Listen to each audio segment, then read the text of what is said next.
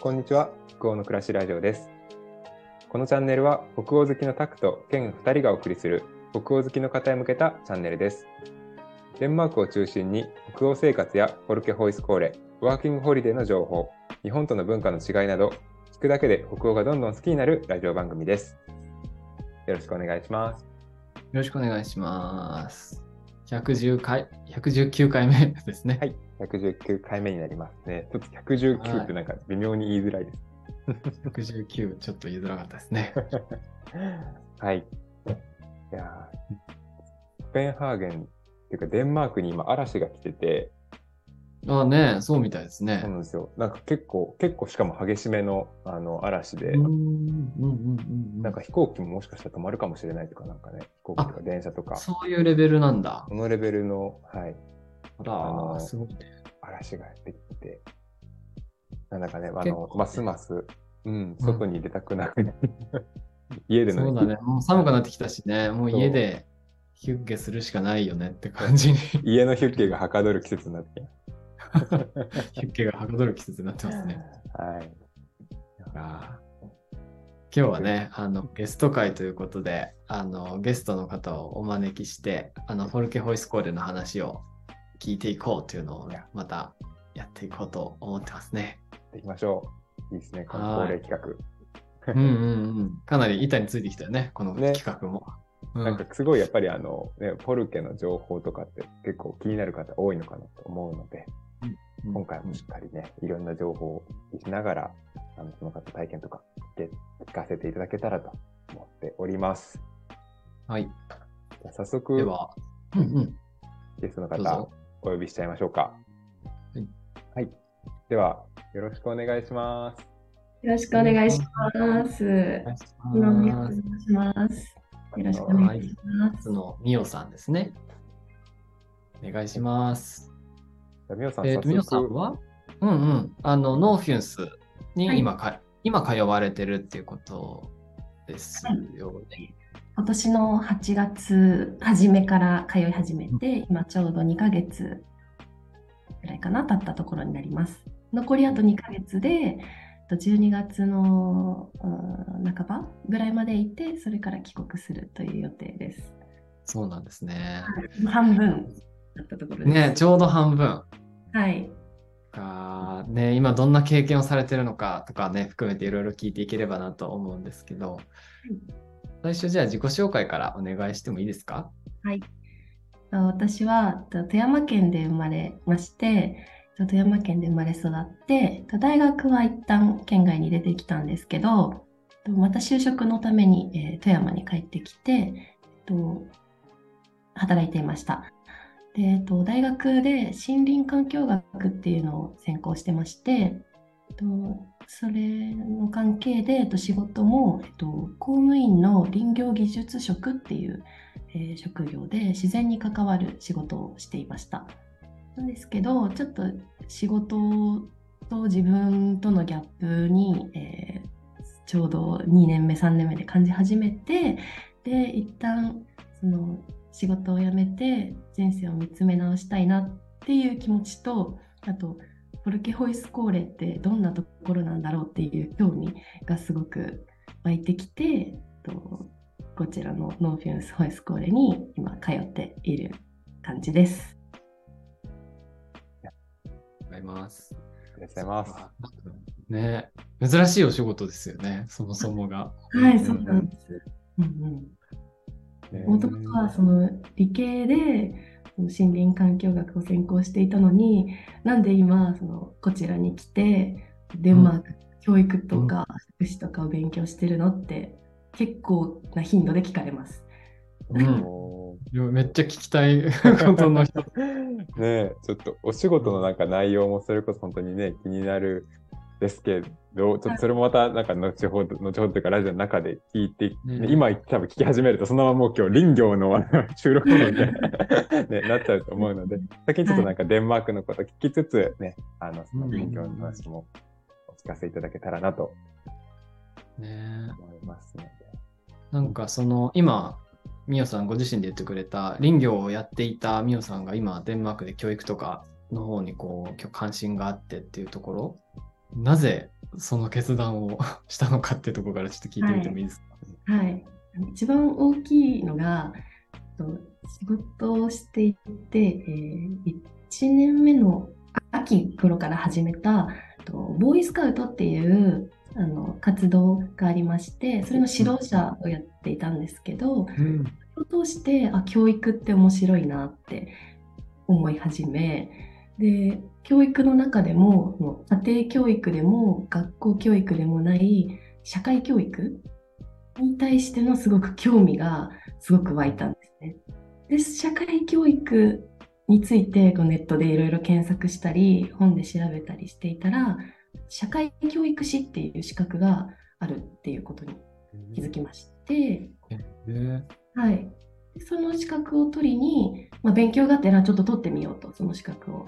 って思ってそれをの勉強をしていったらその中でフォルケホイスコーレっていう単語が出てきてであ面白いこのこんな北欧の教育機関があるんだしかも成人に対する教育機関だっていうのですごく興味が湧いてそれで今来ています。へえー、そうなんだ。ケンさんどうぞ。はい。あの、社今社、社会教育士でしたっけ？資格が。はい。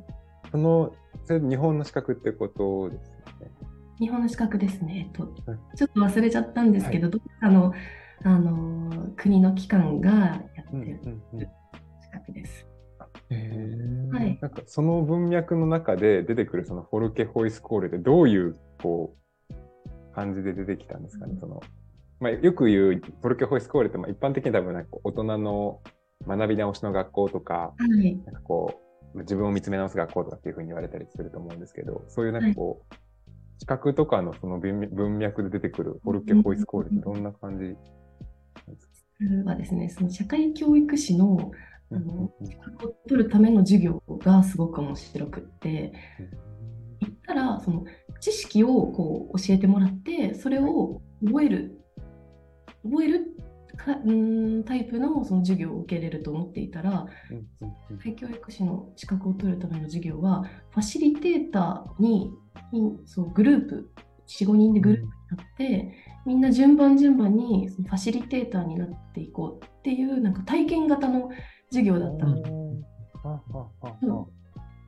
でその中でちょっと何がきっかけだったか忘れたんですけど 自分の興味のあることについて話す。っていう、うん、会があって、で私が興味あるのはその今自分が社会人としてなんかやりたいことを見つけたいって思っている。っていうそういう文脈から、うんと、成人教育検索していったらネットにフォロケオレスコーレが引っかかってそれで知ったっていう。だからじゃあその社会教育士を勉強していく中でその成人教育っていうところにたどり着いて成人教育をこうネットで調べたらポルケホスコーレがバーンと出てきたっていう。そうです。えー、そうだったんですね。うん、だからもしフォルケホイスコーレに関するそのネット記事とか、うんうんうん、ブログとかそういうのが日本語でなかったら、うん、知らなかったなって思いますね。うんそっか、日本語で出会える記事があったからこそ来れてるんですね、はい。そうです。はい。いや、実際来てみてどうなのかなって、ね、気になる。ね、気になる。2ヶ月目の今。来てみて2ヶ月経って。どうですか、はい、あのまずすごく楽しいですね。すごく楽しい。どんなところが楽しいですか？えっと、常にあの周りに人がいて、か例えば授業で出たこのキーワード気になるなとかって思ったら、うん、すぐに誰かとこの対面で話せる環境にあるっていうのが、私にすごく合ってるなって思いますね。そっかそっか。同じその興味範囲を持って集まってる人たちだから、はい、ちょっとこの授業で聞いた言葉気になるなと思って話したら、結構そこからもうもうすごく、すごいもう、はい。いろんな話が。盛り上がったりっていう。はい。結構、アクティビティがすごく多くて、授業もあのただ先生の話聞くっていう授業はもうなくて、はい。うん、ゲームを通してだったり、ボードゲーム使ってみたり、外に出て、なんか寝転んでみたり、っていう。うん。いろんなアクティビティがあるっていうのが、すごく新鮮ですね。しかも、あそう、ごい面白いなと思うのが、はい。すっごい面白いな。思うのが面。白そうな感じだね。あの先生が例えばこうみんなで輪になって、はい私が一番面白いなと思ったアクティビティがあるんですけど、はいみんなうん78人ぐらいでこう輪になるんですね輪になって内側に向かってこう立って輪になってで真ん中で真ん中その輪の真ん中に1人立つんですよでそのうん。輪の真ん中に立った人は目をつぶって、うん。と体をこうゆらゆら揺らすんですね。揺らしてお。で周りのその78人の人は目を開けてその人をこう手で優しくこうほわんほわんって押すんですよ。で真ん中の人はそのそれにこう身を任せながらこう倒れたりこう揺れたりするアクティビティがあってはい。で終わった後に先生が何も言わないんですね。日本だったらいやー皆さん今やってもらったアクティビティはですねこういう意味があってこれを感じてもらいたくてっていう説明をするだろうなって思うところをうんうん。マーク人のボイスコーレの先生はしないんですよ。え感じたことが答えだからっていう。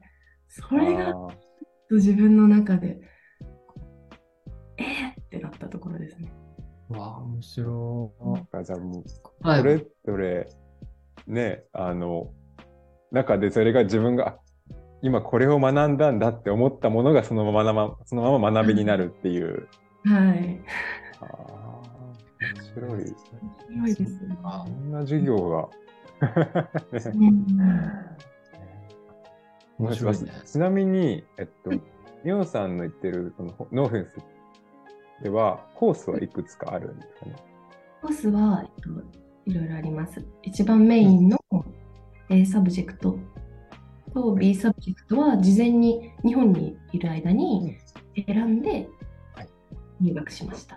うんはい。でで今回今その紹介していただいたアクティビティは、そのメインの、これは私のえっとサブの B subject、はい A、B、C、D、E ってあるんですけど、その B サブジェクトの中にのリーダー、うん personal leadership っていう授業の中で行いました。うん。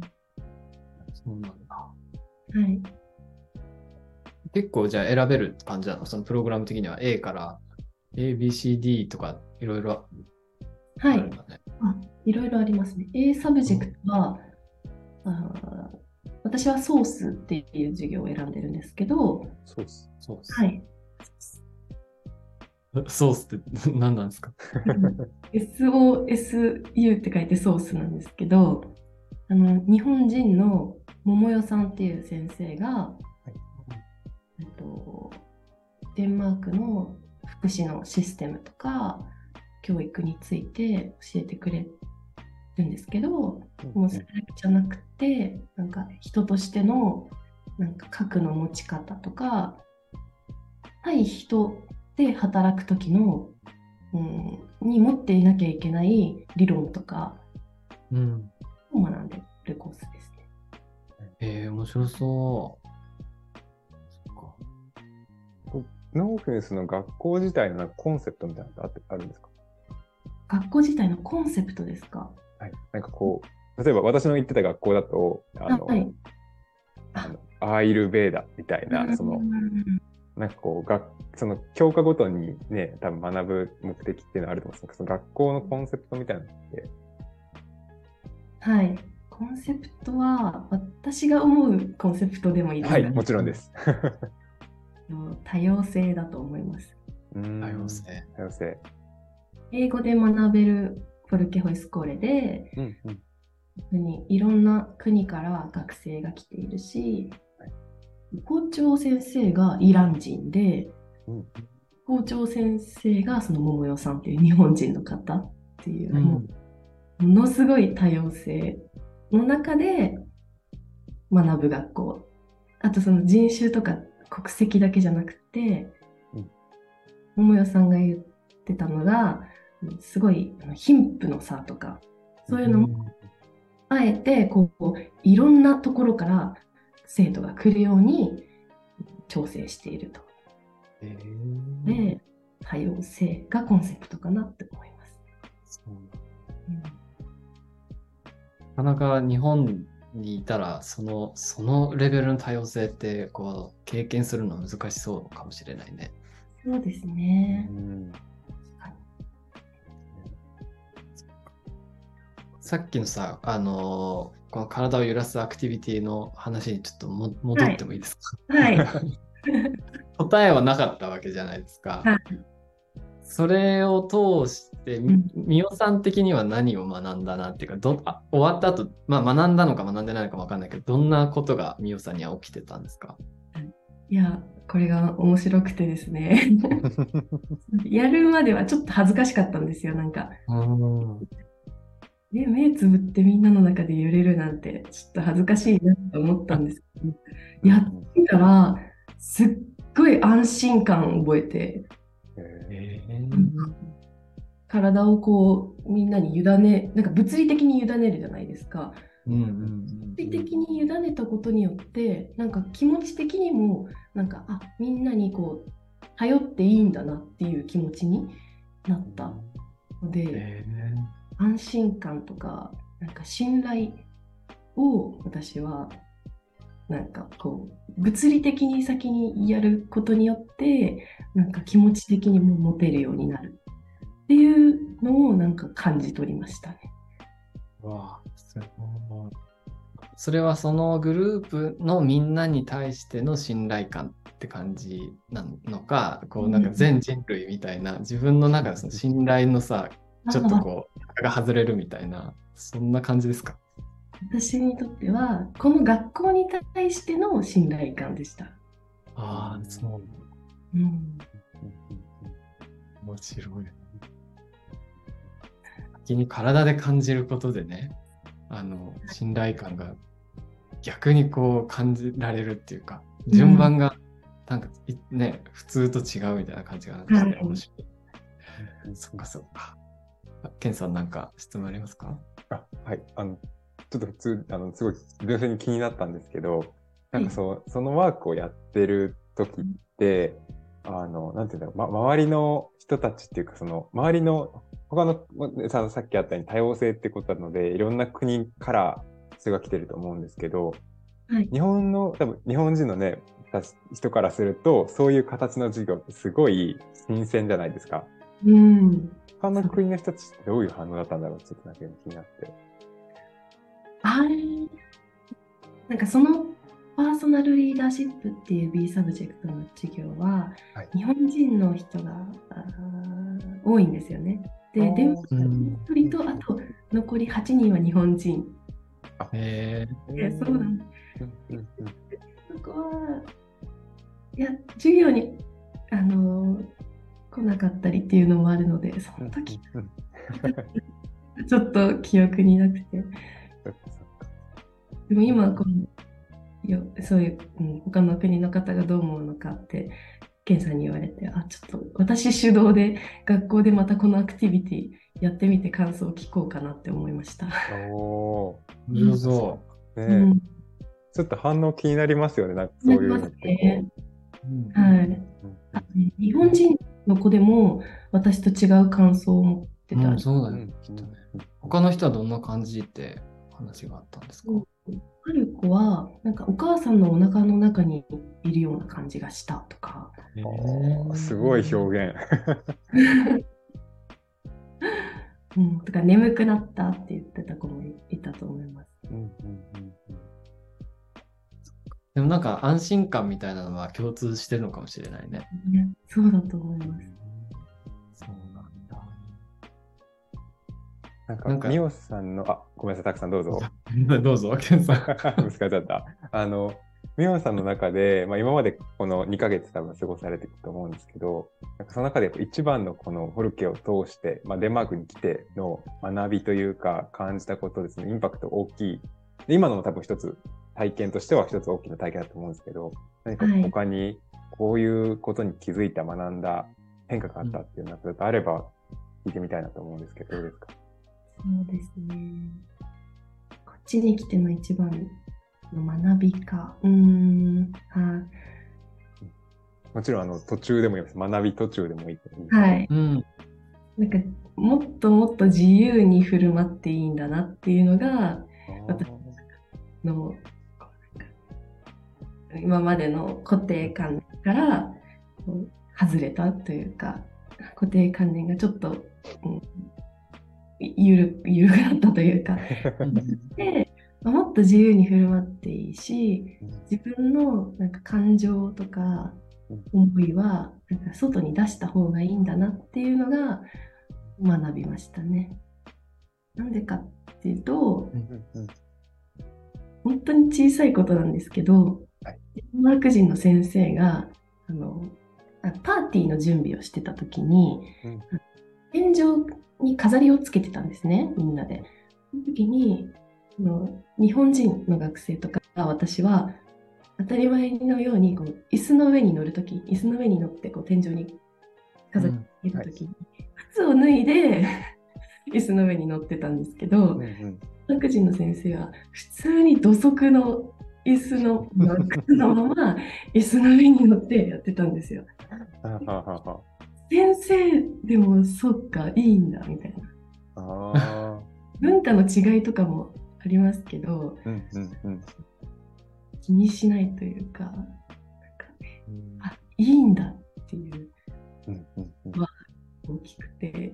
あでもいやそうなんか今のあの私の学校の話になったんですけど私もなんかすすごいあの感じ似たようなというかそういう小さなところから気づいたことがあって、あの同じその、まあ、先生もね一緒に住んでるので学校うに、んあの毎週水曜日がケーキの時間になったんですね。で、ケーキの時間で、こう、みんなにこうケーキが、あの、一人ずつなんか取り分けてとかじゃなくても、うん大きいプレートにケーキがボンっていっぱい乗ってて、取っていくみたいな感じなんですけど、うんなんかこう、やっぱ先生だったら、自分がもし先生としているんだと、さすがにちょっと遠慮して1個とか取るじゃないですか。なんか、おかわりしないじゃないですか、さすがに。はいはい。全然気にしないですよね、こっちの人たちって。なんかその先生であろうが食べたかったら食べるし、うんなんか横に置いてるクリームとかも、なんかもう、あの、ちゃんと後の人の考えで少なめにとかじゃないですよ。なんか取りたいだけ取るみたいな。で後の人が亡くなったら、まあまあまあ作ればいいやみたいなぐらいのこう感じで、っていうのがなんかすごい、私今、今のはちょっとミオさんのお話を聞いて、ちょっと急にフラッシュバックしてきたんですけど、なんかでも本当に、あの、なんだろう、えその文化の違いがあるからこそなのかわかんないですけど、すごい小さなところにもなんかこう目が行くようになるっていうのがなんかすごいあの、あわかるなっていうのをちょっと今、お話聞いてて、うん、思いましたね。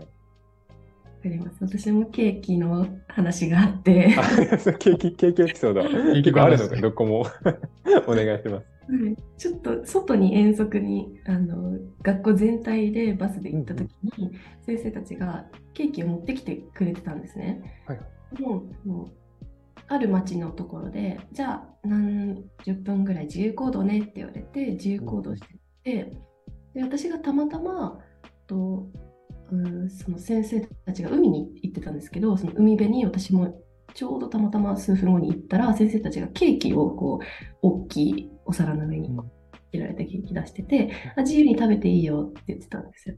で、私はあラッキーと思って食べたんですけど、それに気づかなかった子とか、そこに行かなかった子はケーキ当たらないんですよ。あうん。ー自然にアナウンスも特に何もされてなくて、海に来たらケーキあるよとかっていう話も一切なく、来た子が気づいて食べる。しかも、来た子は何個でもまあ、その食べるし、みたいな。好きなだけね、ちょっと。あれ好きなだけ。それは驚きでしたね。なんていうんだろうね、このさ、その場を、なんていうか、その、け海に来たらケーキがありますよって言っちゃうと、みんなさ、海にケーキ食べに行くじゃん。だって自由行動とはいえ。うんだからそこも本当に自由っていうかう、ん自由の枠組みが本当に広いっていうかそんな感じがしましたね、今。学校のご飯でも、あの、若いお18、19歳の、あの、えっと、メキシコ人の男の子2人がいるんですけど、その2人がすごいよく食べるんですね、ご飯の量が。そしたら、その子たちが通った後ののビュッフェは結構もう少なくなっちゃう。でそれをあの私とか日本人の学生が桃代さんとか日本人の先生にちょっと愚痴みたいな感じで言ったんですよ。うん、そしたらなんかそれはそう思うんだったら言えばいいじゃないって言われた。結構衝撃でしたね。なんか、あ、そうかと思って。接その人に伝えればいいじゃないのかそうそうそうそうそう。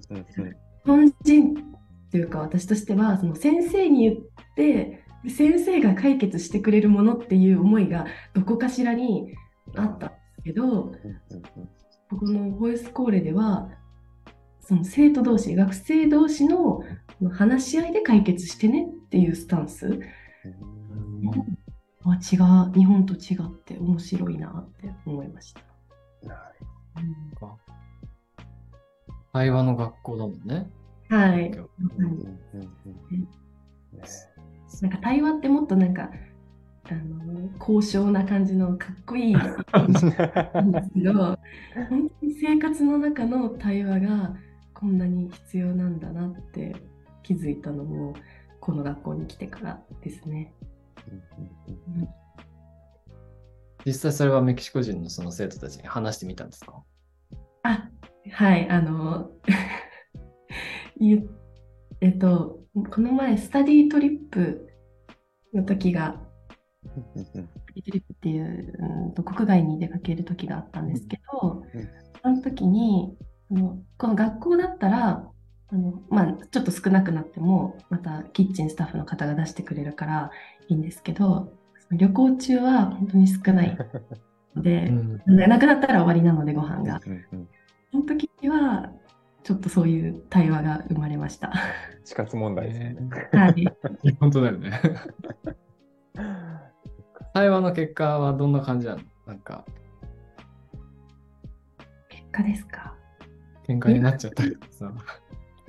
喧嘩にはならなかったですけど、うん、ちょっとなんか、うん、まあ、私は直接その場にはいなかったんですけど、先生も、うん、ちょっと周りのことを考えてねみたいなことをこう優しく言って、まあ嫌だとは言ってなかったので一応話は聞いたと思います。聞いてくれた。対話でちゃんと解決するっていうか、あそうなのねみたいな感じでね、うん、してもらえるみたいなあるのかもしれないですね。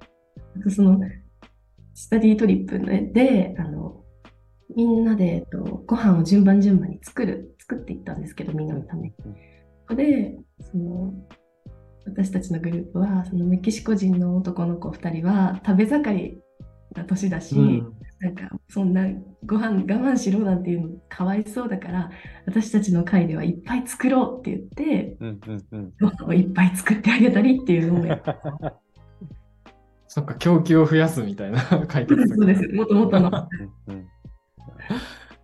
かにね。いや、いいですね。なんかいろんな話がやっぱり出てくるね。こう、まさに学んでる最中というか、めちゃくちゃいっぱいシェアしていただけるところがあると思うんですけど、一旦前半この辺りにして、あの、このまま次回であの後半をみおさんと一緒にご一緒できればと思っております。はい。ということで、今回は一旦ここで締めていきましょう。はい。皆さんありがとうございました。ありがとうございました。